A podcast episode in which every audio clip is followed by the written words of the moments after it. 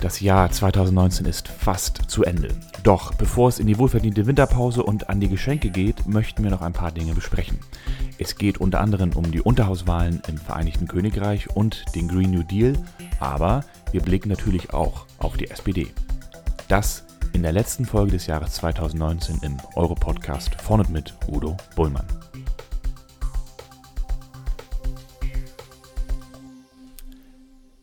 Das Jahr 2019 neigt sich dem Ende.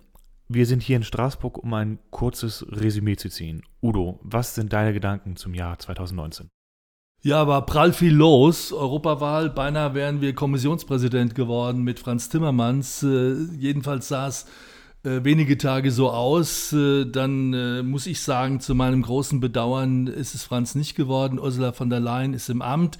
Mittlerweile haben wir eine Kommission von der wir immer noch nicht genau wissen, was wir von ihr zu erwarten haben. Die Ansagen sind vielversprechend, aber noch gibt es keine Mehrheiten und kein Backing der Mitgliedstaaten für äh, die Projekte, die angekündigt äh, worden sind. Und jetzt harren wir der Dinge. Aber es gab unlängst einen Lichtblick und über den wollen wir, glaube ich, auch reden. Genau, du hast auch da eigentlich den entscheidenden Namen schon gesagt, Franz Timmermans, Lichtblick. Was ist dieser politische Lichtblick der letzten Tage deiner Meinung nach? Ja, Franz hat sehr schnell gearbeitet und gut gearbeitet und vor wenigen Tagen ein Gesamtkonzept vorgelegt, äh, wie wir die großen Fragen unserer Zeit beantworten wollen. Äh, Kampf gegen den Klimawandel, eine gerechtere Welt, unser Beitrag für nachhaltige Infrastruktur, bessere, modernere Arbeitsplätze. Ähm, Green Deal nennt sich das technisch und ist sehr weit auf unserer sozialdemokratischen Linie, ist das, was wir im Wahlkampf vertreten haben. Nur wir müssen jetzt auch die Power auf die Straße bringen, das umzusetzen. Ich glaube, dass das im Parlament hier in Brüssel und Straßburg klappen sollte. Aber ziehen da auch die Mitgliedstaaten mit? Wird Berlin da mitziehen? Na, da haben wir selber eine Schlüsselrolle. Und ich glaube, dass wir werben werden, nicht nur in Berlin, in den anderen äh, Mitgliedstaaten auch. Wir haben ja auch in der zweiten Hälfte 2020, in dem Jahr, was äh, vor uns liegt, die Ratspräsidentschaft. Wir können einiges dafür tun, das Wirklichkeit werden zu lassen. Aber ich sehe auch hier noch viel Arbeit.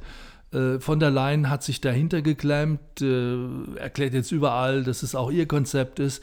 Aber die Mehrheiten im Europäischen Parlament müssen wir auch erst noch erkämpfen. Und ich kann noch nicht sehen, dass die konservative Seite des Hauses äh, das alles so abnicken wird, was da aufgeschrieben ist. Sprechen wir nicht über die Konservativen, sondern lieber über die SPD. Da war in diesem Jahr sowieso viel los, aber auch in den letzten Tagen und Wochen war einiges los, Udo. Ja, wir haben eine neue Führung gesucht und gefunden mit einem sehr ansprechenden Wettbewerb, mit guten Diskussionsrunden. Und das neu gewählte Team, Saskia Isken und Norbert Walter Beuerns, haben ja sehr anspruchsvoll vorgelegt. Ich sehe uns damit im Aufwind und ich glaube, dass wir eine versöhnte Partei haben. Die Gegner haben gewartet, dass wir uns zerfleischen auf dem Parteitag. Ist nicht passiert, ganz im Gegenteil. Unsere guten Ministerinnen und Minister und die neue Parteiführung und die neu gewählten im Vorstand und im Präsidium werden, ich denke, exzellent zusammenarbeiten. Du bist selber auch wieder ins SPD-Präsidium gewählt worden als Europabeauftragter mit über 80 Prozent der Delegiertenstimmen. Und wir wollen einmal kurz in deine Bewerbungsrede vom Freitagabend reinhören. Es braucht eine starke deutsche Sozialdemokratie, um die Rechten in die Schranken zu weisen, in Deutschland und überall in dieser Welt. Deswegen lasst uns anfangen, unsere Partei europäisch aufzustellen und zu modernisieren. Wie sieht diese von dir beschriebene Modernisierung der deutschen und der europäischen Sozialdemokratie aus? Was muss passieren? Ich glaube, wir haben in allen Sozialdemokratien, aber auch in der SPD eine Lücke, wenn es darum geht, unsere Handlungschancen in Europa zu erkennen. Das müssen wir unseren Mitgliedern erklären, das müssen wir auch im Funktionärskörper deutlich machen und wir müssen die SPD zu einer treibenden Kraft der Europäisierung unserer deutschen Politik machen, weil Fortschrittsparteien wie die SPD können auf Dauer nur erfolgreich sein, wenn wir ja, den großen äh, Bewegungen auf dem Kapitalmarkt, wenn wir den multinationalen Konzernen unser Konzept einer humanen und gerechten Gesellschaft in Europa entgegenstellen. Das ist der richtige Handlungsrahmen und das ist der Job, der gemacht gehört. Das ist ja kein Job, den nur ihr in Berlin, in Deutschland als SPD machen müsst, sondern es gibt ja auch eine europäische Parteienfamilie, die äh, PES oder SPE genannt wird. Was siehst du da als die zentrale Herausforderung der nächsten Monate? Ja, die darf man ein bisschen mehr wahrnehmen. Ich glaube, dass viele einfache Mitglieder keine Chance haben, überhaupt zu merken, zu wissen, dass wir eine europäische Parteienfamilie haben. Und ich werbe seit vielen Jahren dafür, wir müssen da einen Schritt vorankommen, dass wir eine Mitgliederpartei werden auf der europäischen Ebene. Es muss so sein, ähm, dass diejenigen, die im Europäischen Parlament Politik machen, dass diejenigen, die in nationalen Parlamenten Politik machen, aber auch die im Kreistag oder in der Stadtverordnetenversammlung, die müssen wissen, dass sie zu einer Familie gehören, müssen ihre Freunde in Italien, Portugal, in Schweden treffen können, mit denen sich darüber unterhalten, wie man guten äh, neuen Transportmitteln die Chance gibt, wie man erneuerbare Energien macht auf der lokalen Ebene, damit wir diesen Durchbruch schaffen zu der neuen nachhaltigen Gesellschaft. Da brauchen wir alle, aber wir brauchen auch guten Erfahrungsaustausch und wir brauchen Freunde in Europa. Freunde in Europa haben wir als Sozialdemokratinnen und Sozialdemokraten sehr viele. Leider werden einige von diesen in der nächsten Zeit nicht mehr die Rolle spielen, die sie die letzten Jahre gespielt haben, der Brexit.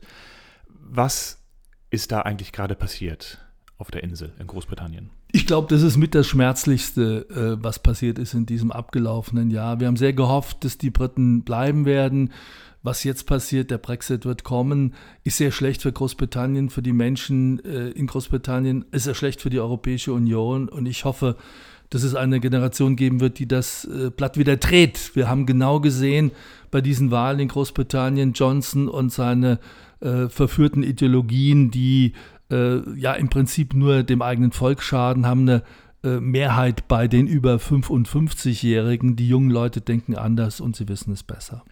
Kannst du kurz skizzieren, was 2020 passieren wird im Brexit?